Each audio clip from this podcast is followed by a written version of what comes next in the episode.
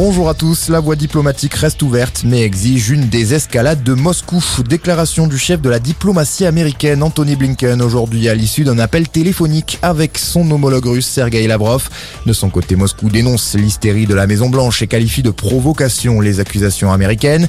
La Russie accuse les États-Unis de vouloir provoquer un conflit en Ukraine avec ses déclarations d'une possible invasion russe imminente.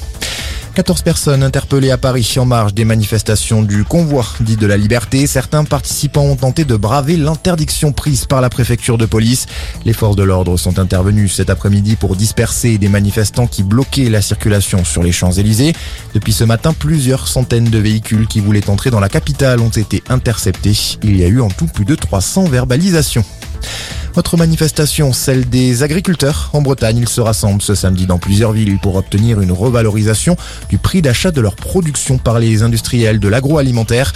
Cela fait plusieurs mois que les éleveurs tirent la sonnette d'alarme sur leur situation financière en raison notamment de l'augmentation de leurs coûts de production.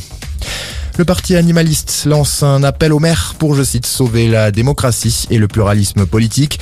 Hélène Touy leur demande de soutenir sa candidature à la présidentielle plutôt que d'accorder leur signature à des candidats qui ont déjà passé la barre des 500 parrainages. À chaque parrainage supplémentaire, c'est un clou qui est enfoncé dans ce cercueil de la démocratie et du pluralisme politique, a déclaré la cofondatrice du parti dédié à la défense de la cause animale. Elle ne compte pour l'instant que 56 signatures.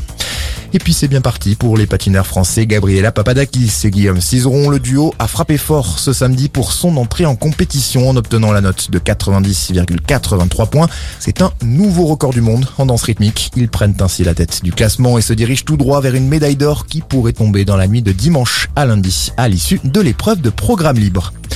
Voilà pour l'essentiel de l'info. Excellent après-midi à tous.